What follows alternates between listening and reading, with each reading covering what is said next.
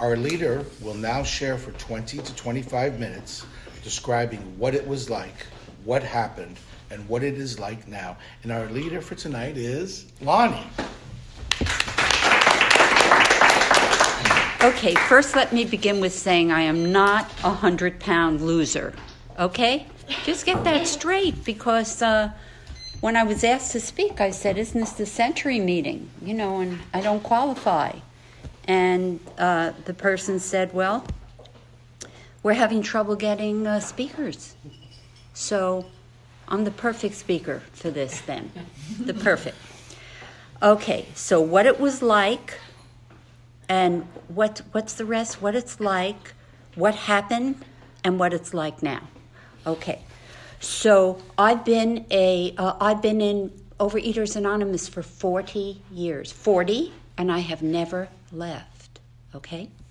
So if there are any newcomers, I don't think there are any newcomers here, but um, if there were, I would tell them that that's 40 years. That's 40 years of up and downs, in and outs of experiencing this program. So, uh, this is just my story. If anybody finds anything that's useful, great. If you don't, great. You know, but uh, one of the things that I've learned to, it's very hard for me to stay on my own side of the street and say, this is my program, this is my life, this is what happened. Okay, so um, my eating was such that I am and continue to be a, uh, a volume eater. And I remember there was someone in program who said to me very early on, she said, I'm doing the wrong thing. I'm just eating heads of lettuce. I'm eating heads of lettuce. It's compulsive. And I agreed with her. But you know what? I eat heads of lettuce. That's it, you know? And um, um, uh, there isn't enough. I'm not enough. And that's the story of my life. So those are the, those, and there isn't enough in life. So those are the kinds of bottom lines that I have to work with right? That I've always had to work with, and that I'm not enough. So food felt, you know, got right in there. So um, very early on, I remember being in fifth and sixth grade where my pleated skirt started to open. The pleats mm. just started to open. But so what? You know, my pleats were opening. I knew it wasn't good. And there was a little problem in my household. My mother was, uh, um, she was morbidly obese and she was agoraphobic. So when it came to buying clothes, I had to buy them that day. Everything that day. And I still have that problem. Like when I when I'm shopping and buying clothing, I have to buy it because it might not be there tomorrow. So that's uh, one of the things that I've carried over from my childhood. And uh, my mother would hide her food and I would find it, and then she'd be embarrassed. She'd know it was found, but I think she was embarrassed to say, like, who found my food? You know? Who found my sweets? It was sweets at the time.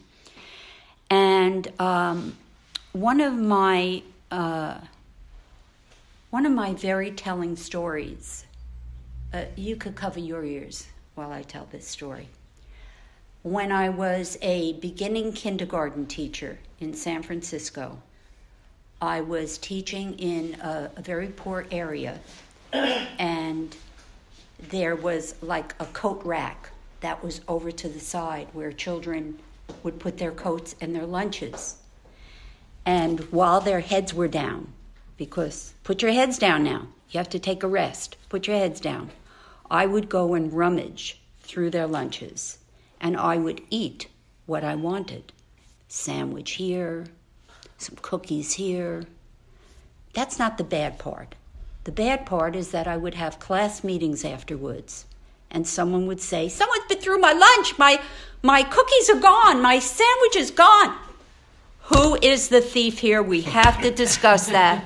How does it feel when something is taken Oh. and you don't know? Please, let's just keep it down, okay? I don't know where those kids are. I can't make an apology to them. I don't even know what they would look like today. But I just want to give you the degree to where I what I can do in my eating. And I'm not proud of it. I'm just telling you that that's and I'll tell you a story later today after 40 years about strawberries. Okay? Should I fast forward to that? Okay. Fast I'll fast forward to the strawberry story. So I give myself four I've decided I can get four strawberries at night. It's just I used to always have a fruit, but I can't keep my weight at it within certain. I can't keep my weight anyway. So anyway, um, I decided I can have four strawberries. Well, Safeway had strawberries on sale, two for two fifty uh, a pint or something. I really was excited about it. I bought my pint, my two pints, and then I decided, well, it's Tuesday, and this sale is going to go off. So I went to a Safeway that I don't normally go to, and I said, I, I got two pints, right, for the Tuesday. I put them in my thing, and then I pushed that card over here, and I walked up to the lady at the uh, customer service, and I said, um, I would like a, uh, I'd like a, a rain check. She said, Aren't there strawberries out there? I said, No, I don't like the way they look. She said, Now she really scared me because she said, I'll go check in the back to see if there are more. All right, she goes and she checks in the back, and the universe was with me, and she comes back, there are none. I said, Oh, how many do you want? I said, Four. Can I buy them at different times? No, you have to buy them all at the same time. I said, Okay. So she writes me the four strawberries. I get on, you know, I do my shopping. I get online. Mind you, I have two strawberries, right? Two of those pints that I've already picked out. Who do you think was right next, helping to bag, was that lady? No. And I was terrified that she was going to look over and see in my cart those strawberries. I'm a, I'm a small time I'm a small time thief. You know? I mean, I'm not proud of this. I can afford to buy those strawberries. It's a deep seated, there's not enough, I'm not enough, how can I get enough? Aren't I smart? And it caused me so much anxiety. I can't tell you. So that's the kind of stuff I'm learning in program. Because I discussed it with someone and I said, I should throw it out, huh? That rain check. She said, it's not a bad idea. And I threw it out. That's it. You know, like that to me is like God came down and talked to Lonnie because I would have kept that rain check. That's who I am. I have that part of me. Okay, so uh, I told you about the stealing of the food. I loved holidays. I could bring in food, all the, you know, I could bring in candy to the kids. And by the way, candy is part of my love, but it's food. You know, I want everything. So, anyway, um, I would pass out the candy and I would always save a lot. And then there, there, somebody would be finished and say, Mrs. Lieben, can I have another? And I'd say, I'm sorry, sweetheart, you know, it's not good for you. Then there were, then there were the donuts that principals like to bring in on Friday for the teachers. I was a kindergarten teacher, as I've said. So they'd bring in two dozen donuts, put it down. I did not care who saw me eating the donuts. You know, someone would like take it apart, have some with their coffee in the morning. I would have like two or three, and I didn't care who was watching.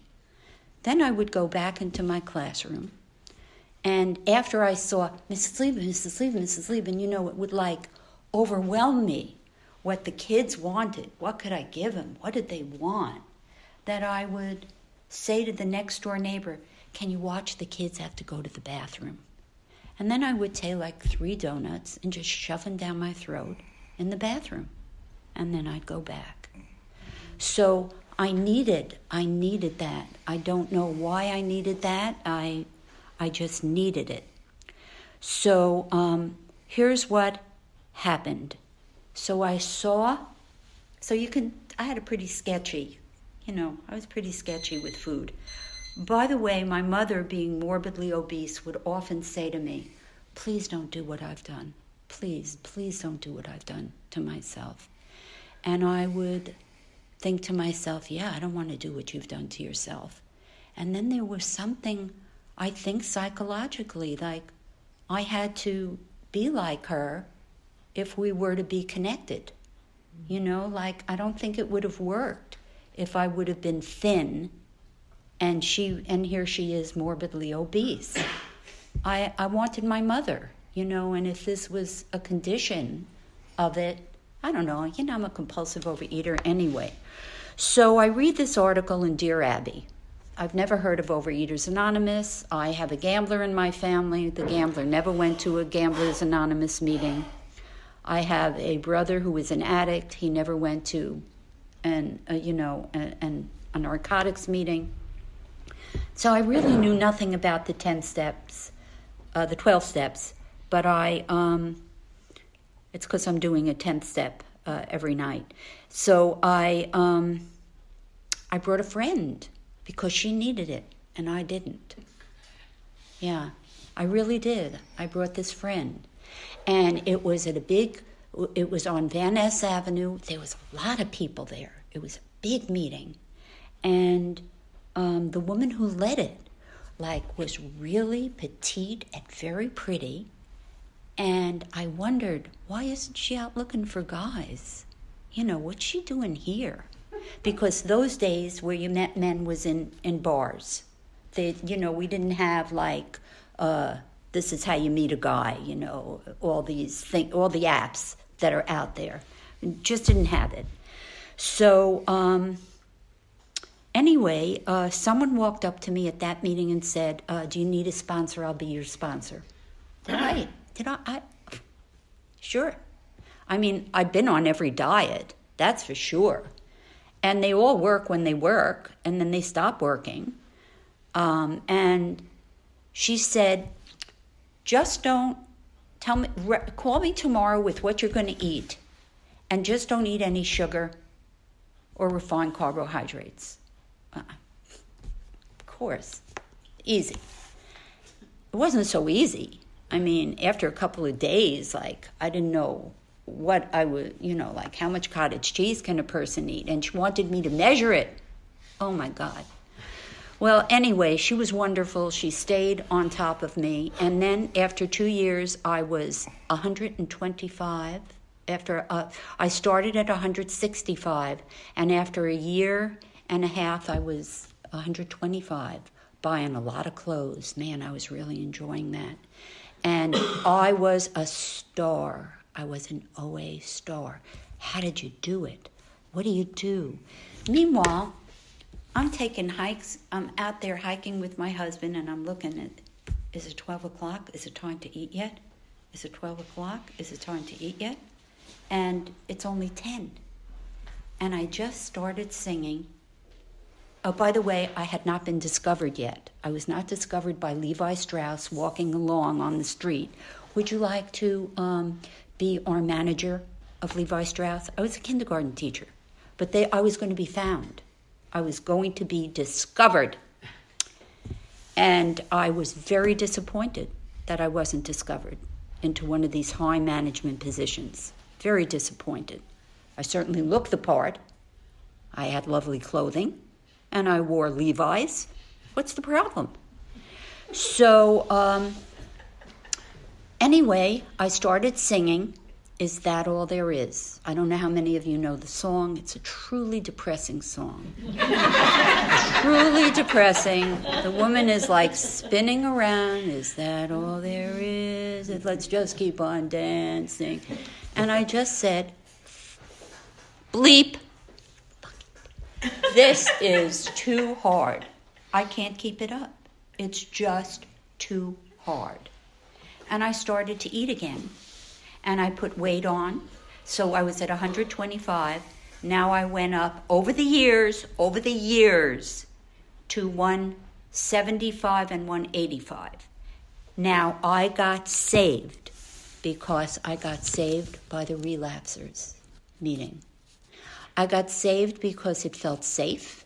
I got saved because I had a voice in it and I could even help, like, say, why don't we do this? How about this? Da da this. And I was like, I was okay. I was okay at 175 pounds. I basically stayed at 175. I had 185, but you know, I basically stayed at 175. And uh, it was wonderful. It was just wonderful. I totally believe in what the relapsers have to say. I totally believe in um, the philosophy there. And a few of the people said to me, Why don't you just not eat sugar and refined carbohydrates? I said, Don't you understand? I'm eating enormous amounts and I'm even binging. And they said, Look, why don't you just get a bottom line that you can handle? And that wasn't even so easy to handle, but it sure was easier than weighing and measuring and deciding. You know, I mean, I could have a chicken. I could have a chicken I was happy. A chicken and all the vegetables I wanted, you know? So it took me a long time. I put up a big fight about that because I want you to know I still binge, but I do not binge on sugars and refined carbohydrates. And it has been my saving grace in the program in terms of weight. Is it my serving? Is it, it you know, has it served me um, has it served me in other ways? You know, it has, because I am the type of person that I eventually get to what bothered me. I, I continue to go to therapy. I've been in therapy for, is that it? I've been in therapy for years and years and years. People are astounded. Really? You're still in therapy? yeah, I like it. I like it. I like to look at myself. I like to reflect. I like to come back and see if I can maybe change something with a little help from my friends.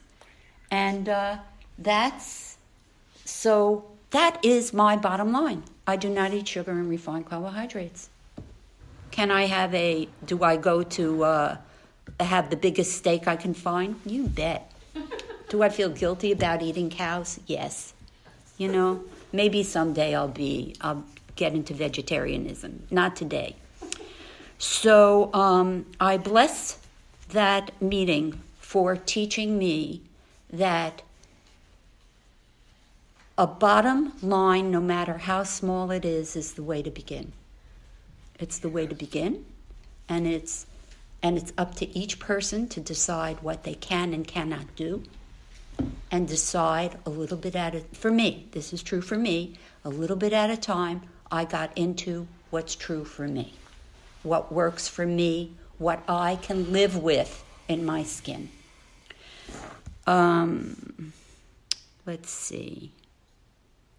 Uh, God. Let's talk about God, that higher power thing. Boy, being a Jew was not easy to come into this program. And I'm not even a religious one. I don't even know when it's Hanukkah, okay? But I know I'm Jewish and they're coming after me. That's, you know. I, I know, I know. I was taught it, and and when I read in the paper, it certainly sounds like it may happen. So um, I really put up a big fight about that higher power thing. Really, a big, big fight. So I wish I could have found the story. I think it's in an old brown book where someone talks about she never got a higher power in this program. Never. Yet she managed to take off her weight, keep it off. She made the fellowship her higher power, and it worked for her. It really worked for her. She kept on trying to stuff it down her throat, you know, God, God, God, God, and it didn't work. So here's what happened to me 25 years into the program with no higher power, I started to write, and this voice answered me back and said, My dearest child, I said, Oh my God, it's a priest. I could tell.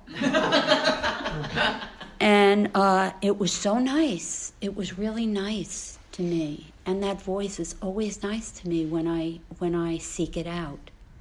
Um, I had I do ceramics now, and one of my pieces was broken by one of the people by accident, and I was a three year old picking that piece up. I was waiting for this piece. You know, it's like the last piece in a series, and I'm going to paint it and put it up on my garage. And um, I just, I was devastated. And I, I want to tell you that I was devastated for the entire day as a child, really, like a three year old child. And I made myself right that night and this higher power just said, It's okay, sweetheart. I know how disappointed you are. It's okay. You know, maybe you'll decide to do another one, maybe you won't. Whatever, it's okay. But I understand how disappointed you are. Whoever spoke to me that way. Certainly not my parents. Or I had a higher power that said, Just don't eat. Stop it, you little pig. Stop it now. What's the matter with you? What are you, why are you hurting yourself? Stop it. Stop it right now. That's the kind of higher power I had. So this was worth the price of admission for me into OA. Okay? It was worth the price of admission. So um, I also want to tell you that at one time I was, uh, many times I've been a speaker getter. And this was early in the program, and I turned to someone and I said, she was very thin. And I said, Would you like to lead a meeting? And she said, she looked at me and she said, If one more person asks me to lead a meeting, I'm just gonna, I'm, I'm gonna hit him because I'm an anorexic. Get it? I'm an anorexic. And that's my problem. So those were the beginning years of Overeaters Anonymous before we became more inclusive. I remember what a hard time I had with people who weren't compulsive overeaters. What? You're anorexic? I wish I had that problem. What, you're a binge vomiter? you know, wish I had that problem. Man, has my head been turned around to understand how is a real suffering disorder, you know, no matter which end you're on.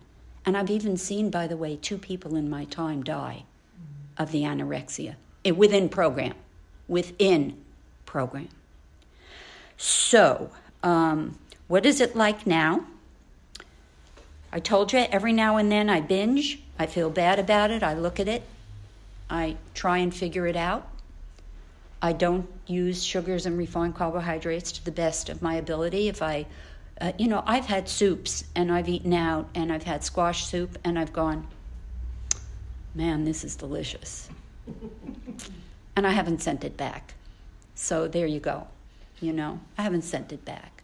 But I don't eat things that look like candy, donuts, cake, cookies, you know, that kind of thing. So um, it has helped me, but keeping to that, uh, that abstinence for me has helped me to get back on the horse.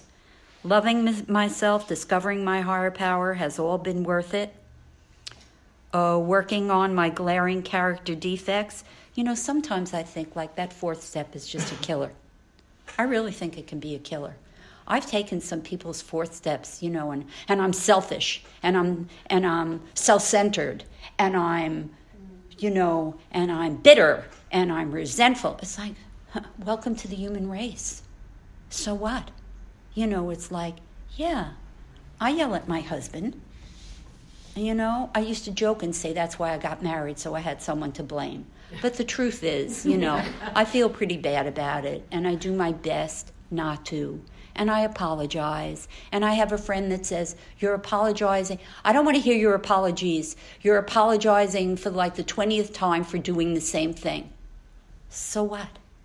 It's like the best I can do. She's lucky I recognize that an apology is due. Really. This friend, by the way, never apologizes for anything. So um, that's it. I'm a person in progress. I wish I had figured this all out at, you know, I came into program at about 35. I really wish that I had figured it out. By the way, my husband married me fat.